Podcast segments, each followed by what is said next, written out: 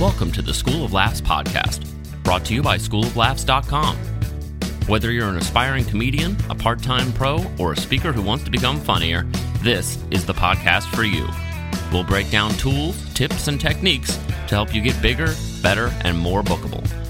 And now, here's the show.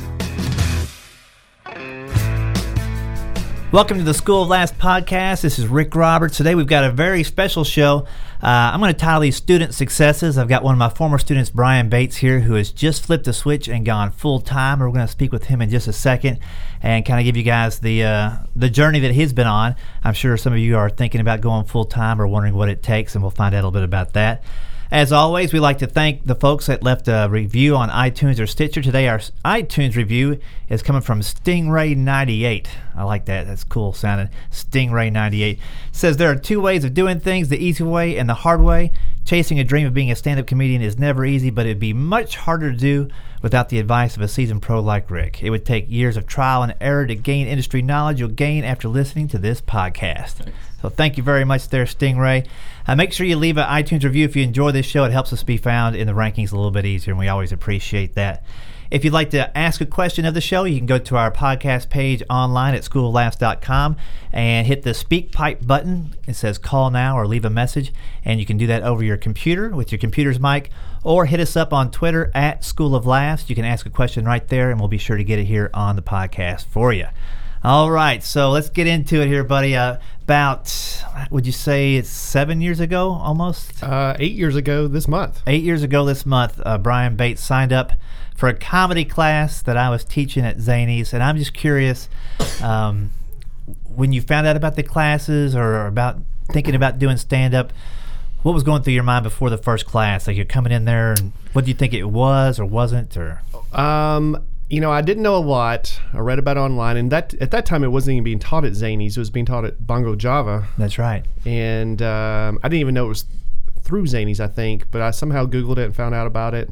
And I didn't know what to think, but I was nervous, understandably, because my vision was that all comedians were these wacky, crazy guys that just are always on, and you know, if you if you're not funny all the time, then they're just going to ridicule you. It's almost like sitting in the front row of a comedy show but you're right in front of them. You're paying them to ridicule you. Right. So I was really nervous coming in, but uh, wanted to give it a shot and see what happened. And at that point, were you even thinking about performing, or just were you just thinking about writing to punch up your writing on?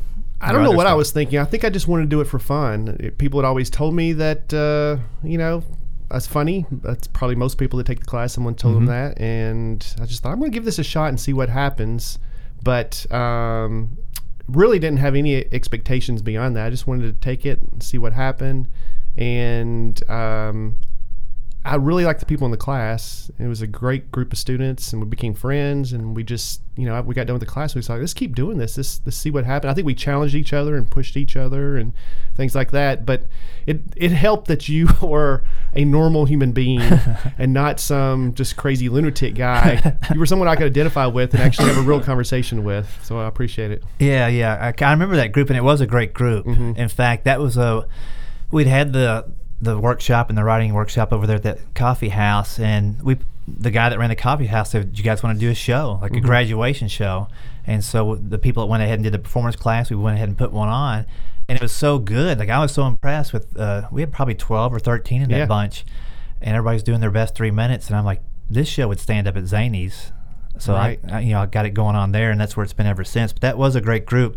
Was that the group? I, I just had a flashback where the young kid. I was just thinking that. And his mom yes. came to the class. Yes, and, I was just thinking that. And we created the rule that no kids and their mom can come to class anymore. He was like in high school or something, or junior high. I don't know. Uh, maybe high school, yeah. but he talked more than anyone. He yeah. Instead of asking a question, he would just start laying stuff out, and uh, so. I think that helped me though from a Bonnie experience because I immediately made me realize I'm not the worst person in the class. I'm, I'm, not the most annoying person in the class. And I remember cutting eyes sometimes, like at, looking at Kiley. And we had that immediately bond, like this guy is yeah. annoying. Yeah, which funny. made me like everyone better. Yeah, that's funny. That was a really uh, open and honest group, and uh, really a, a, lot of the people that were in that class really got into writing some personal stuff, and which takes years for most comics to kind of get into doing. So yeah. it, was, it was great. So that was a while back, and you did challenge each other, and you. Yeah. Um, I, I remember early on you hooked up with two other guys named Brian that were in the class.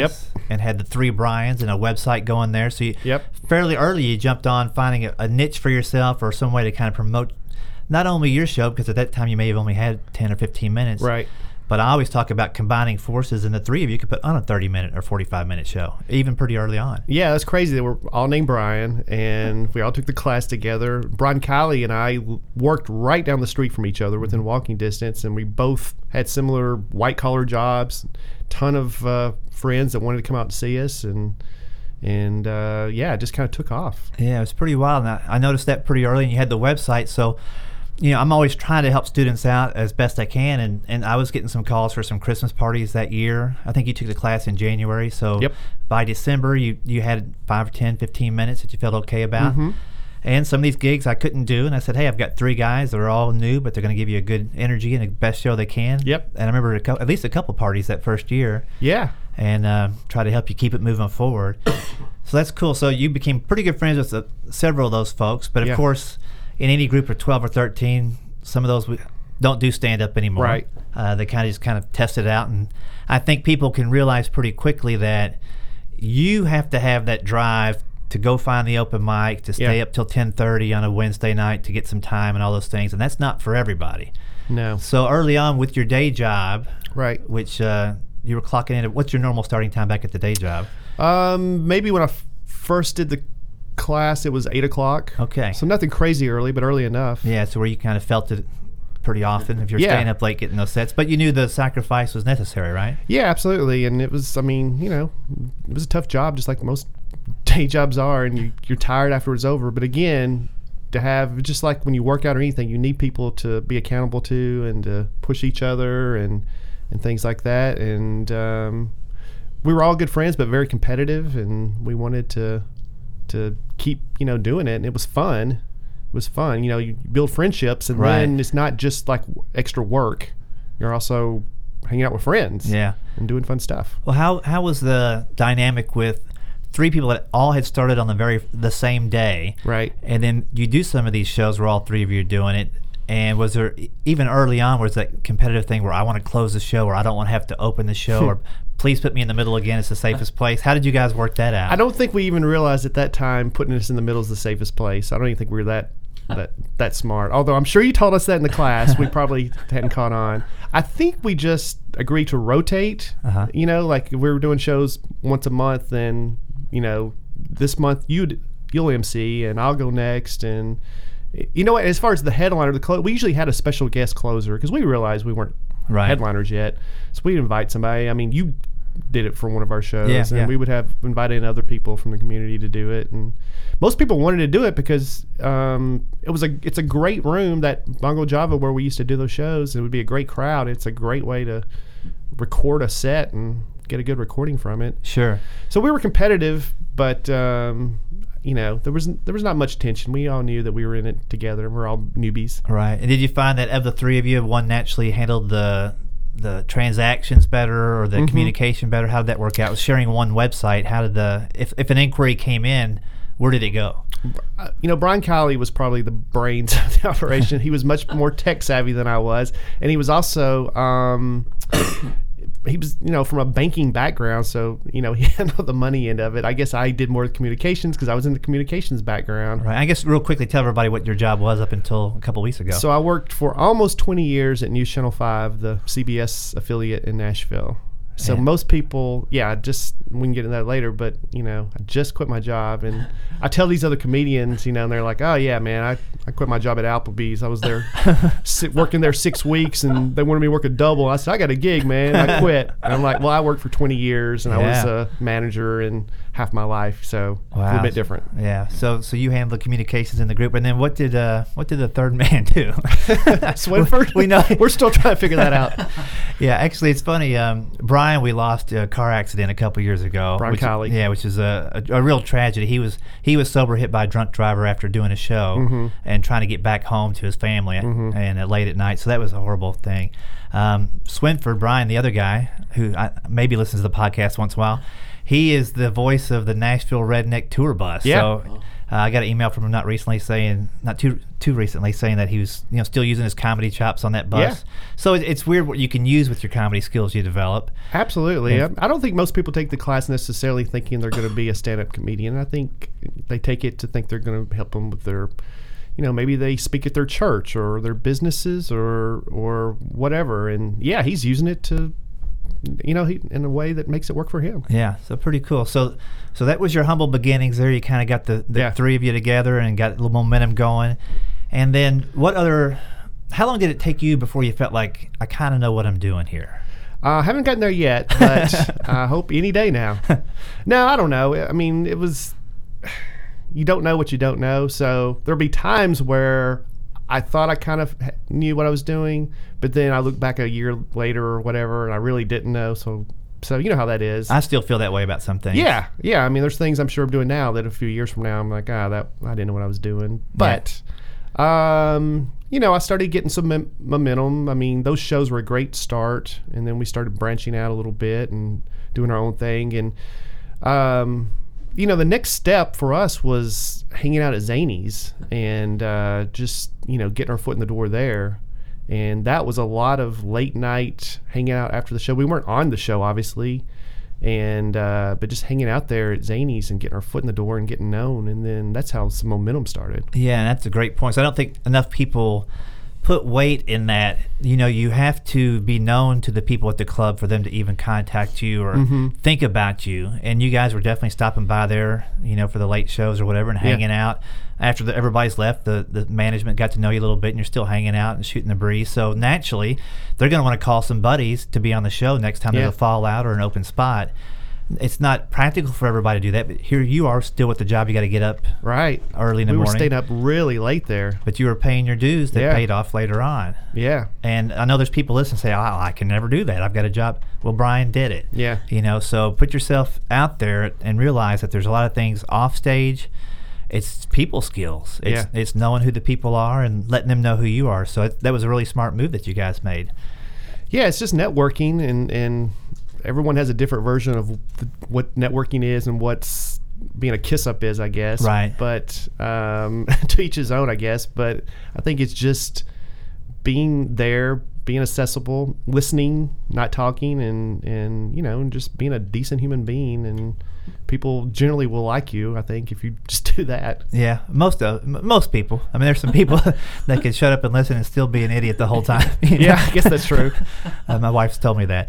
So, so that's cool. And now, uh, we'll, one more thing about Zanies is Yeah. um, you're you're obviously a smart guy, and, and I always I recommend to folks that you record your sets as often as Right. possible because a it helps you get better, but you never know when the hot crowd's going to be there or when you come into something new. And one night you were on stage and you got heckled. Yes.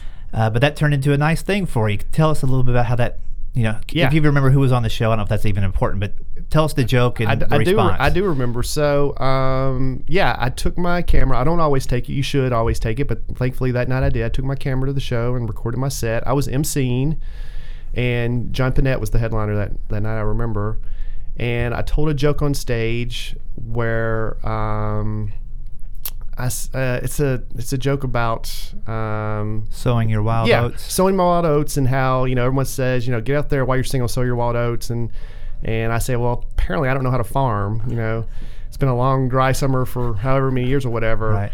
And then off to the side in the crowd, some guy says maybe you need a bigger tractor. right. and it was loud enough where enough people heard it that they laughed that I couldn't just ignore it. So I had to acknowledge it. So um, I said, for those of you who didn't hear what he said, Which was smart. yeah, because the majority of the crowd did not hear it. Mm-hmm. I said, he said I need a bigger tractor. And then the crowd just erupts in laughter. And I pause, you know, sit there for a few minutes, contemplate it. And I say, now I would be mad about that line, joke, but that's a great line or something like that. I gave him credit for it. Right. And the crowd loved that.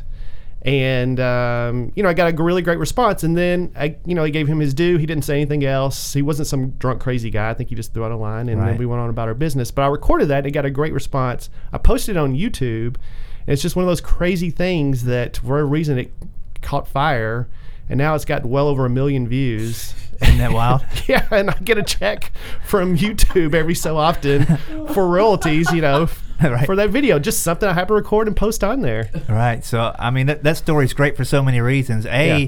a you didn't get combative because somebody Right. got the better of you. Yeah. You made it to where the crowd loved you for Yeah. what he said. Yeah. And it's a line that you could probably use later on. you know, he Yeah. just gave you a line you could tag I do use that line. right. And B, you had the camera ready. Yeah. C, you repeated what he said so that everybody on the Mm-hmm. video would hear it without having you to put it in a you know closed Yeah. caption or what Right. have you. Right. And then being honest enough about it and I mean some comics would get heckled and never put it on YouTube. Yeah. Because they got you know they were taken they were they were the butt of the joke but Right. um, to have that as your most watched video you know i think it's a it's a nice it's it's an insight to who you are as a person like hey i'm here to have fun Yeah. this was a funny thing that happened i'm not Yeah. ashamed of it or anything you know why should you be Right. and uh and ever since that i've kind of there's a huge following for people that are getting heckled on youtube like i know guys that purposely Mm-hmm. spend some of their time inviting a heckler by one way or another so they can post the responses to Mm-hmm. it so there's a there's a lot to learn there but over a million views regardless of what the video is is pretty phenomenal Yeah, that's, that's crazy how certain things just catch fire with people and Yeah, they want to and watch it. you know, one question I get quite often is, uh, I don't have any credits, and I want to put together like a one sheet or a bio or something. One of your credits over a million views on YouTube. That that's. Do you have that anywhere on your website, or No, I should, shouldn't I? that should be the top thing? O- Yeah. over a hundred, and have a link to the video. Yeah, that's you know? true. And then a little caption at the end saying, if you want to book Brian, take it off, you know, whatever. Yeah. But uh, really cool. So, and that was a couple of years ago, two or three. Yeah, it's probably been more than that now. Maybe, I yeah, four or five, I think. Okay. And so, while you were still doing your day job, which was just up until recently, Right. Um, you still did some road work. Yeah. How were you able to balance that out, and what was the what was the Mm-hmm. the people? How, how did your bosses look at that, and how accommodating were were they? And Right. Well, thankfully, because I had worked there for so long before I even started doing comedy, I had a good relationship there and good reputation, and they liked me. And I'd built up enough vacation where, you know, I had some to use. And then um, I just, it's really still really, really hard though, because I use for the last few years, I've really taken no real vacations. All my vacations went toward comedy. So my vacation time is taking off a Thursday, Friday and hitting the road, um, you know, Thursday morning, or sometimes working half day Thursday and then hitting the road, right, and and then working all weekend and driving back sometimes late Sunday night just to get to work on Monday morning. So I've done that for the last few years. So it was it was difficult, but um, you know, something that was worth it to me right. to make it work. Yeah, in on some of those nights where you're driving back, I'm sure there's some self doubt that creeps in. You know, when your Sure. guard is down, like, what am I doing? You know, how do you get past those nights when you're at that beginning level and you're like, I've got to do this? Like, what kicks in? I drink a lot, and uh, no, I don't. I'm, I'm just kidding. I don't know. I it's just it's crazy because your the mindsets are so different. You're in your little business world and your day job, and you're thinking. You know, it's really stressful and hectic. And then those nights where some nights I have to run over to Zanies r- straight from work, mm-hmm. and within 30 minutes I'm on stage, and it's just using a different part of your brain. That is crazy how you have to shift that so much. And then when you're on the road all weekend and then come back and you have to be at work in a few hours back to business mode, it's it can be pretty Monday mornings are tough sometimes Yeah. and you're like, "Oh man, I just had the greatest night of my life and now I'm back here dealing with copier issues or something. I don't know." Change the toner, Brian. Yeah, exactly. exactly. I don't know. I don't know, Rick. Um, as far as you know, it's good to have options. I feel like life you need some diversity and you need some options. So whenever I would really get down in comedy, if comedy wasn't going my way, I would tell myself, "It's okay. You've got this day job to fall back onto, and you know you're making paying the bills." But whenever my day job was frustrating, I told myself, "You Right. know, I got comedy, and one of these days I'm going to be doing that." Yeah. And so your journey was seven or eight years there. Yeah, I mean, I took my the class eight years ago Yeah. this month. And so we met back, was it in May or June, over at the barbecue place? And you're like, I'm thinking about. Oh yeah, yep. I, so for this year, I set a kind of set of a goal like the beginning of the year. I, I like to, you know, set goals for each year, and one of them was I knew I was at the point where I think I'm ready to make this leap, but um, you know, I just want to kind of fill this year out. So I thought if I'm still feeling this way come my birthday, which was November third. um, I'm I'm going to tell them I'm going to finish out the year, and then you know that's going to be it. And and that's what I did. I told them when they were on my birthday on November third, and told them. Were they pretty surprised? Yeah, they were. They were surprised. I mean, they knew this is something I've been doing. They see the work I put in and things like that, so they weren't shocked. But still, you know, They were saddened. They were saddened. Yeah, I'm sure they were. I I, mean, I, I'm sure they were. I mean, I've met a lot of the people that work with Yeah. you, and, and they're like, "We're going to lose a, a daily, a fun guy in the office." I mean, think about the impact. Somebody's going to have to step up back at the office and Yeah. be funny, Yeah. and punch stuff up and make their day. So Yeah. uh, it's interesting. It's interesting. But I remember when we were talking, you know, we're just kind of, you know, sounding it out a little bit, Mm-hmm. and um, and one of the ideas I threw out, I'm curious if you if you messed around with the idea or not, was try to live off your comedy money Mm-hmm. from that point on till December. And if you're able to do that, then that's one sign that maybe. But there's Mhm. also those new expenses of healthcare, Right. um, different things that were covered before. So how did that experiment go? I, Yes. guess okay. Yeah, I did. So, uh, well, we'll see. Check back with me in a year. I'll be telling a different story on here. We'll work for food.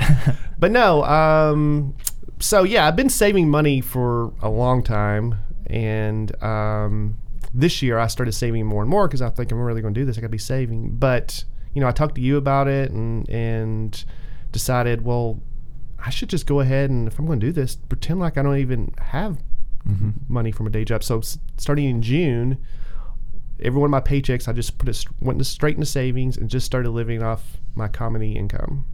And I was making it and surviving. So even though I just started this, basically for six months, I've been living off my comedy income that- already. Well, that's good. I mean, I think it's, Yeah. And now, I, I think the most growth any comic has is that first year they go full time because Mm-hmm. you don't have uh, the other distractions of a, a full time job, and so I have no doubt that you're gonna you know do fine with that. But it was it's I think it's smart to take that little window of six months and see what what's it really like. Yeah.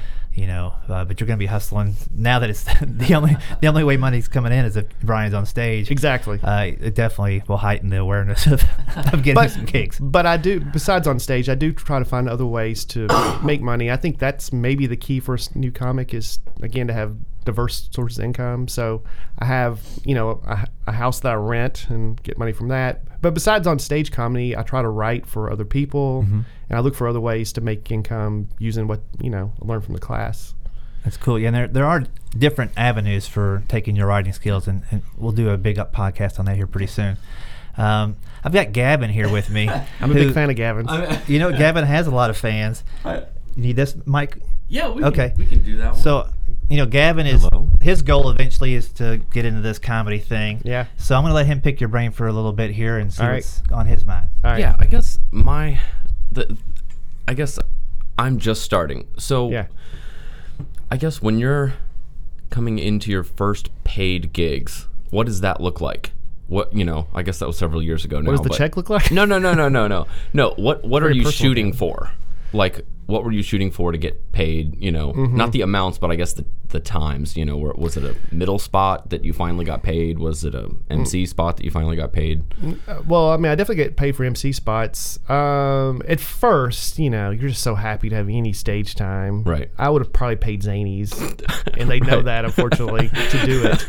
So Yeah. you do like, you know, my first MC week, you get to do the week, and I'm so excited, and I almost forgot I got paid. Oh, wow. At the end of the week, Nice. they come to me with a check. I'm like, oh yeah, Yeah, it's a check too. that's crazy. So at first, you know, I'm just excited about whatever I get. Right. And um, you know, I know it's not going to be enough. was did it feel like a confirmation that I mean that you Yeah. were funny? Like, I mean, I know that sounds weird, but you know, was that like, oh my gosh, I can do this?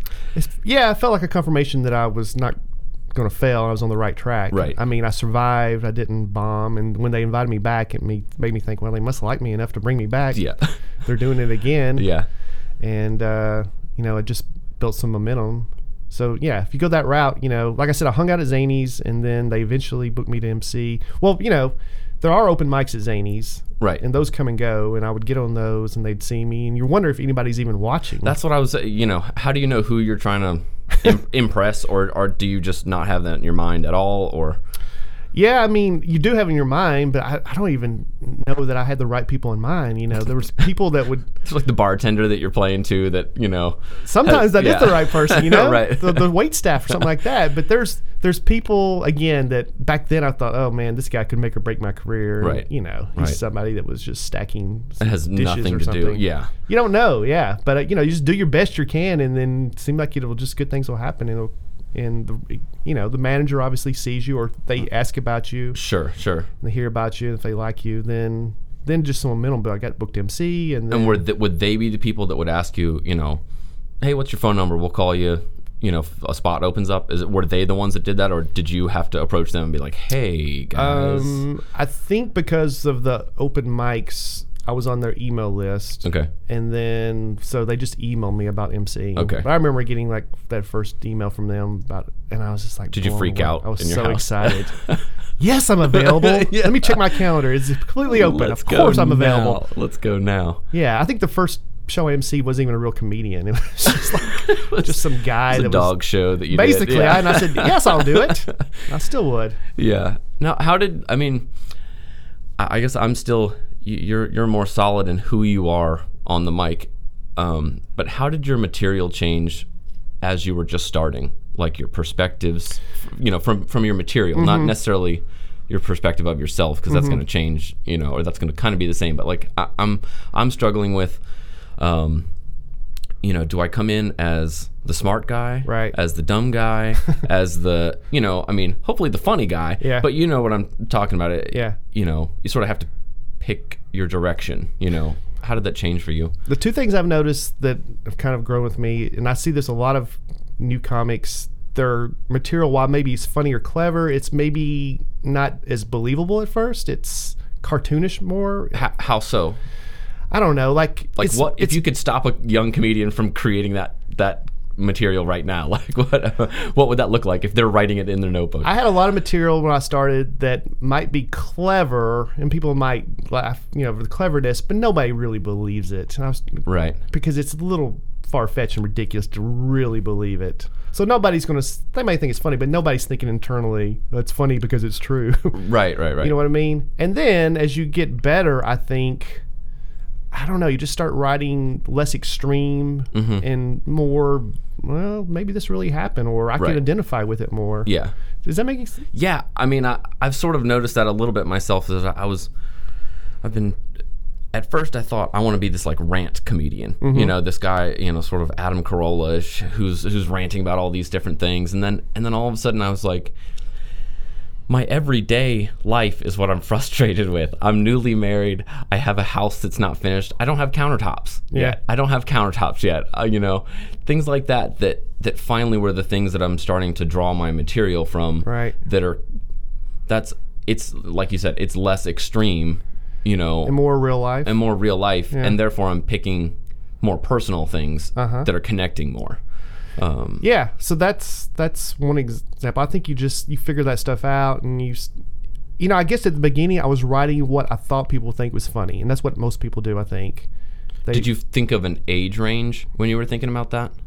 Uh, Because I mean, I can't connect to. I, I, talked to an older gentleman this weekend, and I, and he was like, you know, you're not going to connect with 14 year olds, and you're not going to connect with the you know 70 year olds who are going to go s- hear a swing band or something Right. like that. You got to pick. You know, you got to think of who your audience is. Um, so like all of a sudden, all this stuff started to like creep into my mind. Like, oh my god, I have to think about all these different things. I've heard it both ways. I've heard it, you know, uh, that you gotta, you know, know who your audience is, but then I've also heard just write true to yourself, what Yeah. you are, and be funny, and then the audience will find you. Yeah, kind of yeah. thing. So that's you know that's one example. For me, another area of growth. When I first started, and I still write this way, and I'll probably always write this way to some degree. Self-deprecating humor. Yes, yeah, That's kind of my thing, you know. And it's but it's very easy at the beginning to just to make fun of yourself more than anything Right. because it's a lack of confidence in anything else. Sure. But then you get to a point where you know you've got enough of that, Yeah. and you can take it too far to where the audience starts feeling sorry for you. right. That yeah, And totally. I've sensed that. I've heard some ahs instead of some laughs in the crowd. And I'm Yeah. like, I've taken this too far. Oh no, I, I did a few things about my wife at the show, and I thought there was a moment where I was like, "Oh Lord, maybe I should, ease back on that. Yeah. And then, you know, she let me know I should ease back on that. And I was like, oh, point taken. We'll go ahead and do that so that I don't end up alone again. Yeah. So as I've gained, yeah, you don't want too much of one thing. Yeah. You want to mix it up, or they'll get tired of Yeah. it. As I've gained confidence as a comedian now, I feel like I'm branching out a little bit more. Yeah, able to write for, you know, and you said you were writing for different people. Um, Yeah, so like that's definitely um, more confidence. yeah, that's that's uh, that's cool. Like, uh, so someone put me in touch with uh, a guy, comedian, a humorist, who, Right. who's also a Bill Clinton impersonator, okay. and um, you know, and then I. So what do they want you to write? Like when they're, what do they want? What style are they wanting? Or not style. Uh, I guess are they wanting you to write individual jokes or premises for bits for them to do, or Well, this guy does particular guy I'm talking about. He does some comedy just as himself, and some Right. as Bill Clinton. Okay. So Bill Clinton, I'm pretty much free to do whatever I think Bill Clinton would be doing. Would So do it, yeah, Look yeah, in the news and what's going on and comment on it. if it's about him, since I don't know this guy that well, then he'll give me specific premises Okay. going on, and then you can and just, then I try to work on them. and like how, like when you're submitting that stuff back to him, I Mm-hmm. guess it's just in an email, and how much, I guess how what's the quantity of material that you would that he would be looking for for you to send him i guess as, as somebody who i would love to write for other people and, and do that kind of Right. thing but like are they expecting like war and peace like in terms of or here's two jokes i thought of I, I feel like you Or- can, you know, if you're doing it frequently, then it's okay to send him just a few every as soon as you have them, instead of like making a big long catalog to send him, you know, once every month or whatever. I mean, it's just email. So I Right. just as I go along, you know, write four or five, go ahead and send them to him, and then if I think of two more. 30 minutes from now, go ahead and send them those. Send it- too. okay yeah But then you know what I noticed about that that's really good, and I got to make myself do that now is it's easy for us as writers. I don't know if you feel this way, Gavin. Just sit down. I'm going to write some jokes today, and then you're like, eh, I'm not feeling it, and then you get distracted, Yeah. and then you get nothing. But for that, when I write for someone else, then I treat it like a job. Yeah. I'm like this guy's expecting something. It's like a boss. Yeah, and I yeah. got it. And I'll sit there, and maybe an hour will pass, and I'm like, man, I got nothing. But finally, something will click. You Right. know, to get the thing firing, and I won't walk away from it because I got to have it done. Yeah. The next thing you know, I've gotten some material.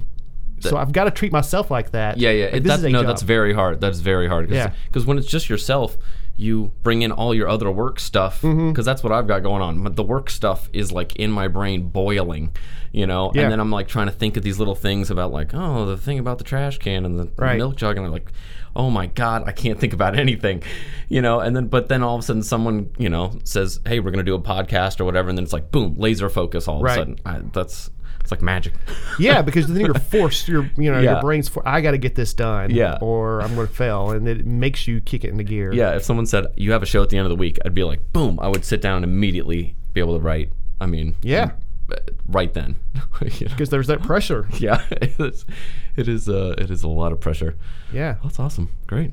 I think Yeah. Rick, we want to jump back in here. And, Sure, sure. I, yeah, I just wanted to follow with one last question, or, or just a just kind of an overall kind of thing. I think you gave a ton of great takeaways Yeah. today, um, golden nuggets as they call it in the podcast world. but you know, spending the time writing, keeping your eye on the on the main focus of making the transition, s- putting some money away, uh, making connections and networking. And, and on that, if, it, if I could jump in on the connection networking. So, um, what happened was then I started emceeing at Zanies and doing more and more work, or in other clubs. I would drive to other places, Chattanooga and places. And then I did make some connections with some headliners, um, some people that, you know, I worked well with Right. and they liked me and things like that. And then um, then I started getting some regular work from them. Henry Cho, I do a lot of a lot of work with him. He's clean. Yeah. I'm clean, so that was a that was an obvious good fit. Some others I've done a lot of shows with Anjelah Johnson, which on the surface you might think, you know, a Latino woman in L.A. I wouldn't be her fit, but you know, if you, again, if you're a good person, a decent comic, they like you, then who knows what works. You know, so I've done a lot of shows with her and things like that. So that's that's another big part of it is being accessible and being likable and Yeah, I mean, for you guys listening out there that are, are thinking that you know just on your own, you're, you're going to get the phone calls going to start ringing. You need to make things happen. Yeah. And if you're booked on a show where they've got a, a bigger name headliner, and you notice that you are a good fit and the show is good and they genuinely seem to, to like you in the green room, it doesn't hurt to say, hey, if you ever need somebody, especially in this area. In fact, if you almost would say just in this area, it makes it easier for them to think of you Right. when you're in the tri-state area or what it might be. Instead of if you need anybody anytime, Yeah. which wasn't practical for you when you had a day job. That's right. Right. So give them kind of a, a limited idea, but hey, I'm here when you need me. Anytime you're in this area, just give me a call and I'll be on the bill. And you're not even worrying about what the money is or any of that stuff because you know that you're going to get in front of much bigger audiences. Yeah. Usually much better audiences who are paid a little bit bigger to see these bigger names. Yeah. And uh, and you start building your network out of that, right? Yeah, absolutely. And and um, also, and I know have talked about this on here, but SiriusXM submitting to satellite radio, I did that. I followed Rick's advice, and um, that's another opportunity. So I was on a show with Henry Cho. I'll, I'll tell this real fast. Sure. And he was recording a CD, and uh, so I knew he was going to get great broadcast quality Yeah. audio. And if you ever get a chance to do that, do it for free, you know, because you're going to get a great recording. Because usually they'll test the audio audio on you as the opener, but it'll still be really good quality. Yeah. And so I got a great recording from that uh, from that album recording that he did. So now I had a great CD. It was on one big giant track. So then I had to have someone split up the tracks for me, which I which I did. I went ahead and took the extra effort based on Rick's suggestion. Had a friend who does some graphic design make up a, a mock CD. Now I wasn't ever going to plan on selling this as CD, but I wanted it to look legit. So I did all that work, sent it to Sirius, and then a few months later they started playing me, and they've been playing me ever since. And that's another source of income I get. Right. So you've done a lot of smart things. I think everybody out there listening should should visit Brian's website and check him out and follow him on Twitter. You want to give those out so everybody can kind of put a face with the name? Well, yes. Uh, although my website is is being built as I speak. Okay. So um, I don't have that quite ready yet, but that will be up soon. But you can follow me on Twitter, which is Brian Bates Comic, or Facebook, facebook.com slash Brian Bates Comic. And it's B R I A N. Yes. Like the Lord wanted it to be. That's correct. All right. Well, Brian, I can't thank you enough for stopping by today and, and giving a, a, a perspective that I think a majority of our listeners probably have, and, and I and I know because I get messages and phone calls from people about this exact thing about how do you know is it a logical goal, is it realistic, and what is it going to take? So, um, if you guys enjoy this podcast, leave us a review. Um, follow Brian on Twitter, show him some love out there. It's he's funny and he's prolific, and I think you'll see why he's you. gotten where he's gotten so far. So, uh, on behalf of Gavin, Brian Bates, this is Rick Roberts. We'll talk to you next time at the School of Laughs. Thanks for listening to the School of Laughs podcast. If you'd like to hear more School of Laughs podcasts, you can find them on iTunes and Stitcher.com. And don't forget to subscribe and leave a review. For information on upcoming live and online classes, visit schooloflaughs.com.